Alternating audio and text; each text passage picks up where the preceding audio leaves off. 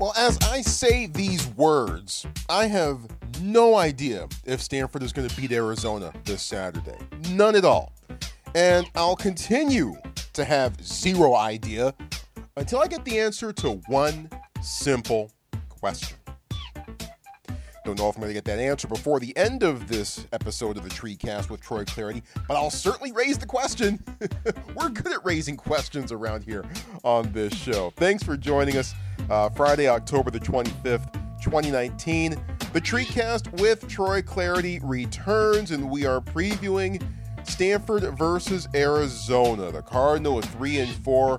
Their must win mode continues, while Arizona at 4 and 3 on the season, and they're They've been a very inconsistent team that has a lot of similar traits with Stanford so far this year as well. So, uh, we have a lot to preview. You're going to hear a lot from David Shaw, the Stanford head coach. You're also going to hear a little bit from Tucker Fisk, sprinkled in there as well, the Stanford tight end. And uh, a bit later on in the show, uh, something I'm really excited about and something I'm really uh, glad that Stanford football is doing uh, during the game on Saturday. And it has nothing to do with actual real live football on the field, at least not the game anyway. But looking forward to, to, to seeing this and uh, uh, really appreciative of what Stanford football is doing this coming Saturday. I'm Troy Clardy. Thanks for being here. Follow me on Twitter at Troy Clardy. The last misspelled C L A R D Y. At Troy Clardy. T R O Y C L A R D Y. Subscribe, rate, and review the show on Apple Podcasts and on Google Play. Uh, been a while uh, since we've been with you. I mean, look, Stanford football has had a weird schedule this month uh, with the semi bye week, a Thursday game last week, a game uh, regular this week, and then a bye week after that. So our posting schedule has been a bit out of whack. Thanks for hanging in there with us. We certainly appreciate uh, you uh, spending part of your time here with us. As usual, we are going to begin this episode of the show by getting you the three things you need to know about Stanford football right now. Let's start with number one. Once again, we begin with the Stanford quarterbacking situation. And, and, and, things seem to be a little clearer in some respects for this game against Arizona than they have been for the last couple of weeks, but overall, still unsettled. After Wednesday night's practice, Stanford head coach David Shaw with the latest update that KJ Costello was, quote, between questionable and probable. End of quote from David Shaw on Wednesday after practice. And that's that's certainly an upgrade from earlier in the week where, where Shaw said that KJ was in that between questionable and doubtful category. So KJ's been a limited participant in practice this week. Uh, as of Wednesday evening, they were going to give it another 48 hours, uh, see how KJ was responding to things, and go from there. So, so that likely means that we are probably not going to hear anything. I would imagine until Friday afternoon. Now, I'm saying this late Thursday evening, so perhaps by the time you hear this, we know who the Stanford quarterback is going to be. We do know who is not in the mix, and that's Davis Mills. He's out. We know that for a fact uh, for this upcoming week against the Arizona Wildcats. So it's a two horse race right now for the Stanford quarterbacking derby as far as who's going to take snaps against the Cardinal, at least the first ones anyway. Uh, Jack West, who uh, got the start against UCLA, and KJ Costello, who is closer to being in the mix than he has been for, gosh, almost a month now. Amazing to think about. But still overall unsettled, as we still don't 100% know, at least as I say this, whom the Stanford starting quarterback is going to be against the Wildcats. I'm really getting tired of Stanford being in this position. But you know what? Everyone else is too, I'm sure. Let's get to number two. And it continues on the injury theme. We uh, talked about the uh, injury to Jet Toner that was suffered in the first quarter after he kicked a field goal against UCLA on the opening drive, covered a kickoff that got uh, taken to the outside and a considerable gain, and Toner was blocked at the very end of that return. Was not uh, able to return uh, for, for the rest of that game, and as it turned out, Jet Toner is indeed out for the rest of the year the hits just keep on coming injury wise for the Stanford Cardinal. That means that, that Ryan Sanborn just got a bit busier. Start of the year, he was just going to handle punting duties, the freshman. Meanwhile, Jet Toner handled place kicks and kickoff duties. So, David Shaw, does that mean that Ryan Sanborn is now handling all three of those duties? Uh, for right now, yes. Uh, we've we've kind of had a little cattle call. Anybody else on the team that uh, can can help with those duties, and we found a couple of possibilities. Um, but for the most part, Ryan's going to take those uh, responsibilities on. Yep, so punting, place kicking, and kickoffs. And he actually did pretty well, as we talked about in the last Treecast, uh, in the kickoff category. I was actually impressed with what Ryan Sanborn was able to do uh, with his kickoffs against UCLA. But uh, held a cattle call to see to see who might be able to kick. oh it's come to this. It has come to this for Stanford football this year. No one is safe not even the kickers. Let's move on to number three. And morale was obviously at, uh, I'm, I'm not going to say an all time low, among Stanford fans because, look, I've been covering this team for, for 27 years now. This is my 27th season following the Cardinal, and that includes the Walt Harris era. That includes the year 2006 in which Stanford went 1 and 11. So it, it's very difficult for me to say that morale among Stanford fans reached an all-time low when we have 2006 uh, staring us at, in, in the face as far as that is concerned. However, not too many Stanford fans were feeling pretty good about things, and nor should they have after the way Stanford cratered in that 34 16 loss to UCLA uh, a week and a half ago. Morale low among Stanford fans. Is morale low amongst the Stanford players themselves? Have they been kind of robbed of the joy of the game? And is David Shaw in a rah rah mode as a result? David Shaw's thoughts on going into rah rah mode and trying to fire guys up and get them motivated at this point in the season? I'm not in the business of raising people's spirits. Um, uh, these guys have a finite amount of time to play this game, and um, the high percentage of them understand that, appreciate that, and play and practice with energy and passion. Um, and but at the same time, that's just the minimum. That's the bare minimum. Is coming ready to play and fired up to play and excited to play. I'm not in the business either of of looking for excuses or asking for excuses.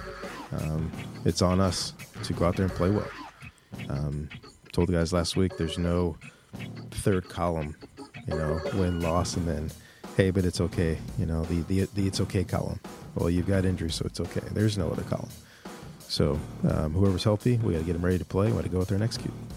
Well, I mean, back in the day, there used to be a third column when ties were actually possible in college football before they before they brought overtime in in the 1996 season. But but yeah, he, he he's right. And I remember, you know, Tyrone Willingham told me this years ago. There is either win or there is loss. They don't mark it up for great effort, which Stanford did have at times defensively against the UCLA Bruins. They look at whether you win or whether you lose. That's it. And Stanford, effort will take them a long way against the Wildcats, but it had better result in a W if the Cardinals still want to accomplish some of the things that they set out to achieve at the start of the year. Those are three things. And I don't know. I, I really have no clue on who is going to win this game on Saturday afternoon. A 12:30 kickoff, that'll be nice between Stanford and Arizona. I really don't have an answer for that right now until I have an answer as to who the starting quarterback for the Cardinals is going to be. And I'm going to put this as bluntly and as honestly as I possibly can. The entire game rides on this. Stanford's entire game rests on who is going to be the starting quarterback for the Cardinal. If KJ starts, then Stanford's chances of beating Arizona go up. They do. Just because of, of what he brings to the table. It's been a tough season for him overall. I don't think he's certainly had any true, real big time breakout moments this year big time throws that we saw him make last year. We haven't seen that from him so far in 2019. Made a lot of little throws before uh, leaving against Northwestern. Just really couldn't get on track at all against UCF. And then Oregon pretty much short circuited by the, the thumb injury he suffered very early in that game. So we never re- we still haven't seen KJ Costello be KJ Costello like we did at points in 2018 and a bit in 2017 as well. We haven't seen that, but I do know that that if he starts, Stanford's chances of winning on Saturday go up.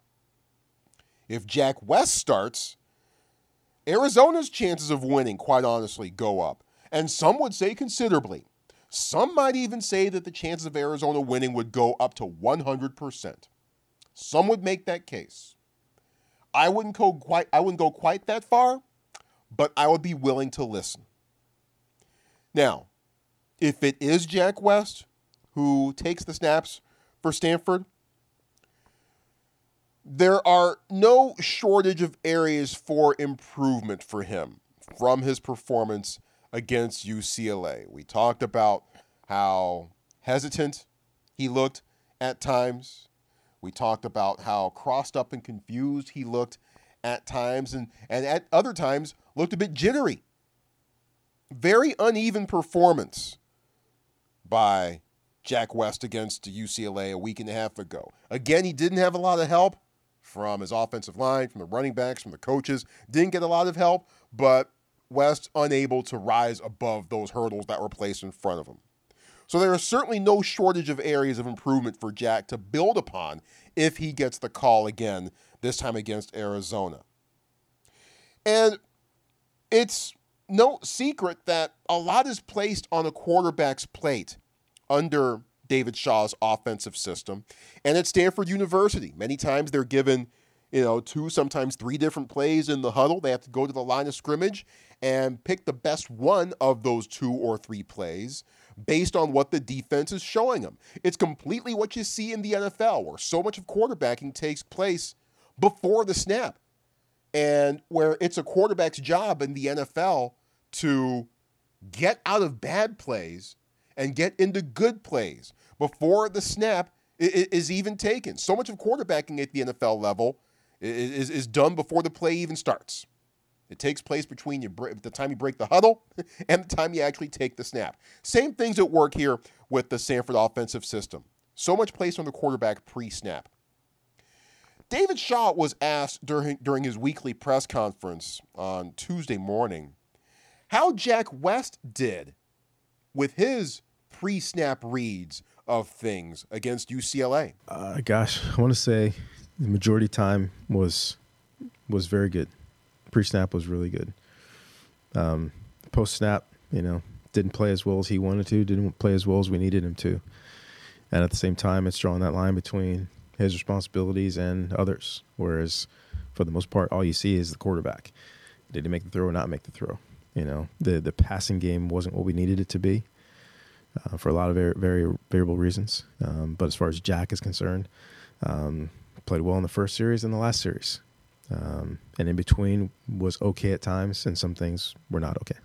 An intriguing and, and fair assessment, I thought, from, from David Shaw on what Jack West was able to do pre-snap. He seemed he seemed pretty happy with that. The problem was after the snap. The problem was some of the decision making that uh, Jack was uh, was was undergoing once the snap and once the play was actually in motion. That certainly needs to get a lot better, a lot better going forward. Big time improvement needs to be made there if number 10's taking the snaps for Stanford either this week or going forward. Period. There's just there's just no other way to spin it. So to me, the entire game, everything it all rides on this. Until we get a clear 100% picture, until Stanford football, until David Shaw makes an announcement one way or the other on who the quarterback is going to be, really not much else is going to matter.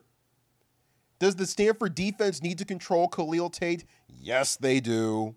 Does the running game need to get going? Yes, it does. The special teams need to continue its improvement that we've seen from, from that phase of the football over the last few weeks. Yes, they do.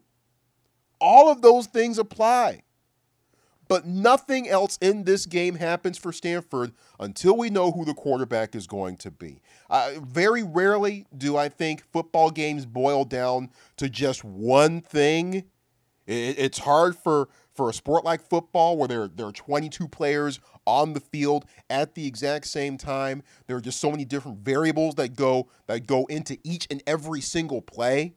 It, it's hard for me to say this it's hard for me to, to think that football boils down to one simple thing, but this game does. It really does. Who's taking the snaps for Stanford on Saturday? I will not know the Cardinals' chances of victory against Arizona until I know the answer to that question. I do know this.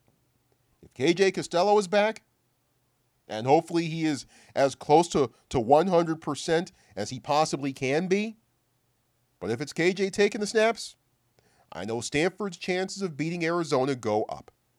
I do know that. I do know that. One of the things that I'm looking forward to on Saturday, besides the whole Stanford football game day experience, which is still quite nice. Uh, there was zero atmosphere at UCLA, but Thursday night game just just so weird and, and, and surreal. Hopefully, the atmosphere is a little bit better uh, this week for an afternoon kickoff. That should help. Homecoming, that should probably help a little bit as well. If you're coming back to the farm for your reunion, enjoy, have fun. Go to your reunions, folks. Go and attend your reunions. People talk about you when you don't. People talk about you when you do attend your reunions, but at, at least you can either refute, you know, or, or deny or, or back up what is what is being said about you. So there is that. But one of the things that I'm really looking forward to is going to take place, I believe, at the end of the first quarter, when Stanford football is going to recognize that 1999 Rose Bowl team. God, was that 20 years ago? Holy cow. I'm getting so old. But they're going to honor the 1999 Stanford football team that went to the Rose Bowl. And man, that was that still ranks right up there for me personally as one of the most fun teams that that, that Stanford has had. Certainly, certainly in my lifetime. My God, that that super explosive offense. Todd Husak at the controls, but big time receivers. Uh, Dave Davis, DeRonnie Pitts, and the incomparable Troy Walters, who is still probably no worse than my third favorite Stanford football player of all time. Christian McCaffrey and Bryce Love have kind of have kind of upset the apple cart at, at the top of my own personal list. Toby and Andrew are up there too, but but to me, it, Troy Walters will will always be right up there, always, and not just because he had a really cool first name, but a super explosive offense led by those guys and a pretty good pretty good running attack as well. Kerry Carter, Coy Wire back in his running back days, and a defense that was wasn't exactly of the shutdown variety, more of a cardiac defense. But man, they saved their biggest moments for the for the best moments. I can't. I, Tim Smith. I can't tell you how many game-saving interceptions that he had that year. And the trench dogs, Willie Howard, Riall Johnson, guys like that helping to lead the way, wearing chains around their necks. They were fun to watch, man. They were pretty cool. And that 1999 team was coming off of a 98 season in which they finished 3 and 8. Nothing to write home about. However, that 98 squad played much better in November and they beat Cal. Somehow. What was that final score that year? 10 to 3? Not one for the record books, at least not in a in a memorable anyway, but they still beat Cal in 98. Still, however, expectations for 1999 pretty much next to nil. At least those expectations from us folks outside the program. Those expectations were pretty much next to nil. And those expectations were met and probably even confirmed in the opening game of that season when Stanford went down to Austin and got killed by the Texas Longhorns 69 to 17. Beaten by 52 points in the first week. And even though Stanford rebounded and hammered the Washington State Cougars the next week. I mean, still the Cougs. Expectations were were still pretty low in week three of that season. And I remember traveling with Stanford football that week as the Cardinal got on the plane and headed down to Tucson to face the Arizona Wildcats. Arizona, you might remember, coming off of a fantastic 1998 season. Um, not quite the Desert Swarm defense, but still pretty effective. And they had that two headed quarterbacking monster in Ortege Jenkins and Keith Smith. And Arizona went into that season as the preseason favorites in the Pac 12. Then they got thumped big time at Penn State to open up the season, and that kind of started their spiral. But still, I got on that plane heading down to Tucson thinking there was no way in the world Stanford had a chance of beating the Wildcats. None. None. I kept these thoughts to myself, obviously, as I was as I was on the Stanford football plane heading down to Tucson. I was convinced Stanford was going to lose. So what happened instead?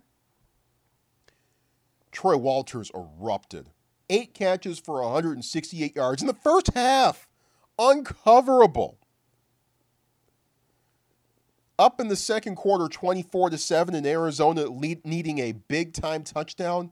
Fourth and goal at the one. They go for it and get stuffed. Sharkus Steen, remember him? A big time tackle, stopping Lance Briggs at the goal line.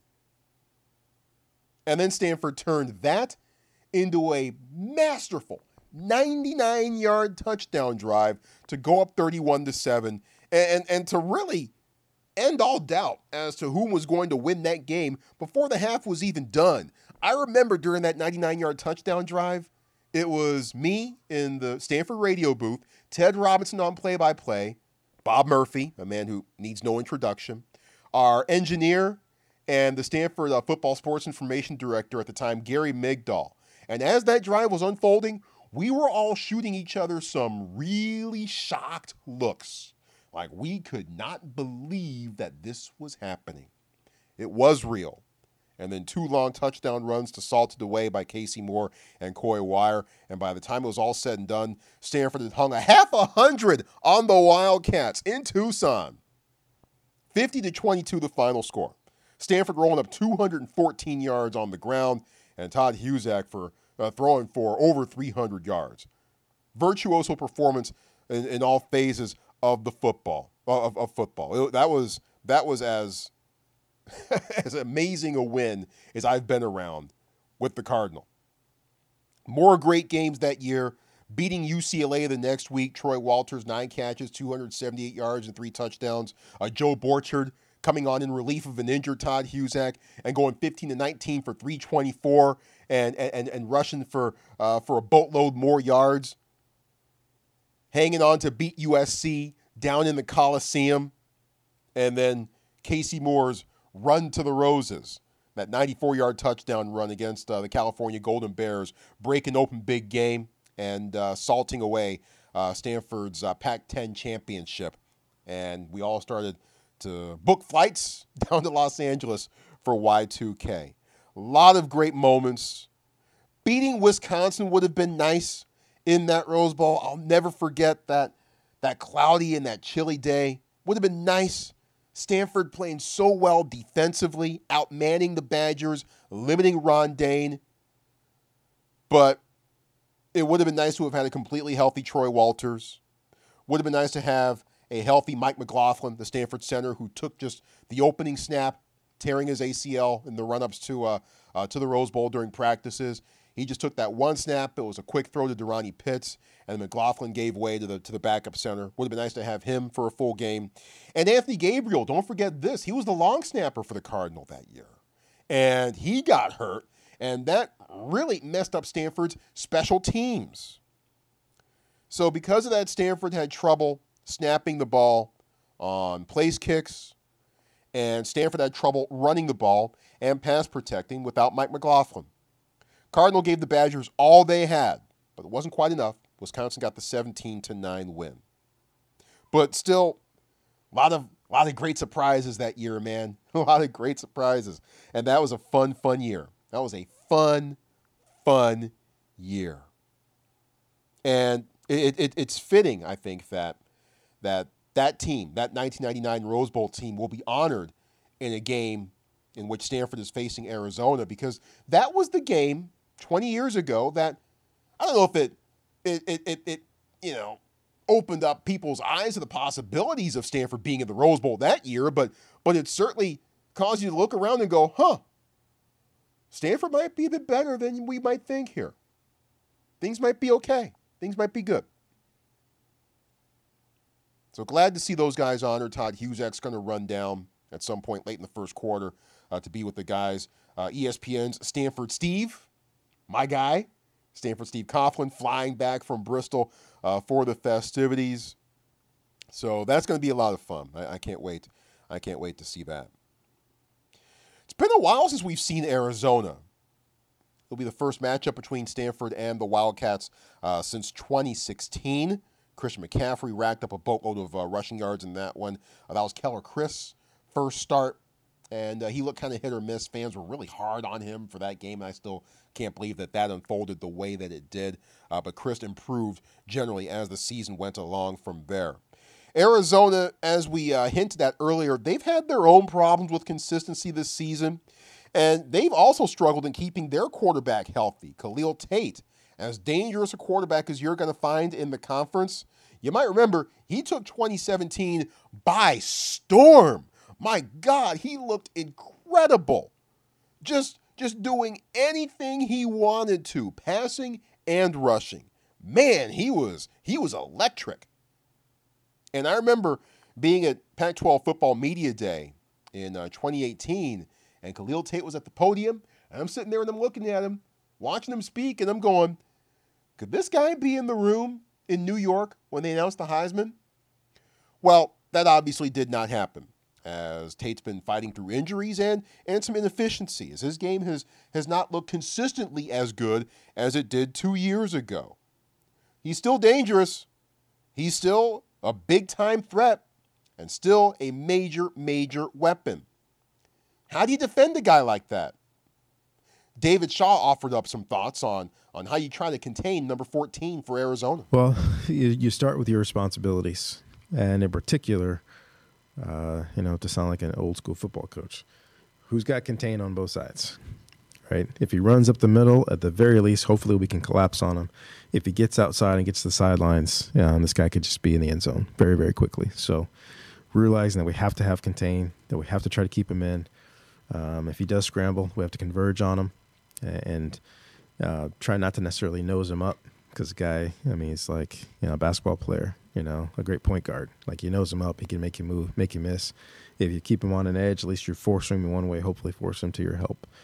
Um, but uh, if you get so enamored with tying everybody to him, uh, we can't lose sight of our coverage down the field because the guy's got a strong arm. He can throw it a long way um, he can make those deep ball throws. David Shaw's thoughts on trying to contain Khalil Tate. And as we talked about in the last Treecast, look, Stanford is, is coming off of, of facing a quarterback who is not unlike Khalil Tate in UCLA's Dorian Thompson Robinson. And I would say that the results were mixed, as Stanford did have some moments where they bottled him up especially in the second quarter. But overall, when it mattered most, DTR was still able to get out of the pocket and make big plays with his arm and his legs. That being said, overall, this year it's been a struggle for Arizona offensively. They have really had problems against handling, uh, problems with handling blitzes and had problems against pressure. They've had some blown protections and they've they've had some failed hot routes as well. All those things kind of conspired against Arizona, uh, particularly as they started to sputter against Washington a couple weeks ago. And uh, as uh, USC just ran away from them and hid in a 41 14 win for the Trojans at the Coliseum last week. So it's been a it's been a struggle for Arizona in those departments, and that could be very good news for Casey Toohill and his friends. Toohill, as you know, has been getting after it all year long. Could be good news for that guy. Could be good news for, for the defensive line. And could be good news for maybe whomever else Lance Anderson wants to send in on blitzes. I'm not ruling out the secondary. And guys like Paulson Adebo coming in on corner blitzes uh, to try to help contain Khalil Tate. And oh, by the way, in Arizona's last six quarters of play, Tate has had just one scoring drive, just one. And it was a field goal. So it can be done. It can be done. Question is whether it can be done by the Stanford Cardinal as comprised. Don't forget the kicking game here either. Something that could definitely fall in Stanford's favor here on Saturday. Arizona's punting game is, is terrible, quite honestly. It's not very good. They're averaging 34.3 net yards per punt. Ew. Ew. Even worse is the fact that Arizona's opponents are averaging just over 42 yards net per punt. That is a tremendous discrepancy. Eight yards on average on punts? Punting game has been big for Stanford this year. Special teams has been big for Stanford at times this year. And if this develops into a field position game, which it very well could, we've seen that movie before, potentially that's something that could go in Stanford's favor. So, so keep an eye, keep an eye on that. Defense gets a second chance against a quarterback that can kill you both ways. And if he gets the start, Jack West gets a second chance to prove himself. A lot on the line. A lot on the line for Stanford against Arizona this week. But until I know who the Stanford starting quarterback's going to be, I still don't know who the heck's going to win this one. Let's get to They Said It, kind of our quote of the week. And here's a guy that we've kind of been shining a spotlight on over the last couple of weeks Tucker Fisk. Played very well in many different facets against Washington catching and blocking. And I speculated a couple weeks ago that based on that performance and some other things uh, that Fisk has shown throughout the course of the season and some of the the the needs that Stanford football has right now, I speculated that that that that Stanford might be taking a look at Tusker at Tucker Fisk on the offensive line, perhaps. Tucker earlier this week on the possibilities of joining the Stanford offensive line. the rumors are true. I have been I have been uh, cycling in with the uh, the offensive line, but um, I don't know. My my take on it is just that we're running out of offensive linemen, so we need someone to step up. And if I'm the guy they want to step up, then I'll do it. Um, hopefully, I won't have to. um, but yeah, I mean, just kind of next guy up mentality. Rumors confirm Tucker Fisk has been has been working with the offensive line. Uh, in fact, David Shaw said that uh, Tucker has been assigned two different numbers, depending upon which position he'll be um, working in at any given time. Hopefully, we won't see him work in the offensive line. That would mean a dire situation has become untenable from a personnel standpoint uh, for the Stanford offensive line. So I don't know what number Tucker's uh, sporting when he uh, when he goes over to the offensive line, and quite honestly, I hope I don't ever need to know. But Tucker Fisk working with the offensive line. The rumors are true, and we kind of saw that coming. We kind of saw that coming. You have thoughts on Stanford football? I always welcome them, as you well know. Thank you so much for making the TreeCast with Troy Clardy the go to podcast for Stanford football. You've got thoughts? Hit me up on Twitter, hashtag TreeCast, hashtag TreeCast. Give me the follow on Twitter as well, at Troy Clardy. Last name is at Troy Clardy, spelled C L A R D Y. We, of course, will be in the Stanford locker room, win or lose after it's all said and done, we'll bring you interviews, we'll bring you analysis, we'll bring you commentary, like we always do here on the TreeCast. We have fun no matter what the result.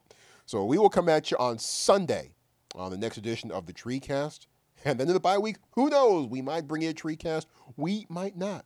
Stay tuned. One way to keep on top of the latest episodes is to subscribe. That's by far the best way. Subscribe on Apple Podcasts or on Google Play.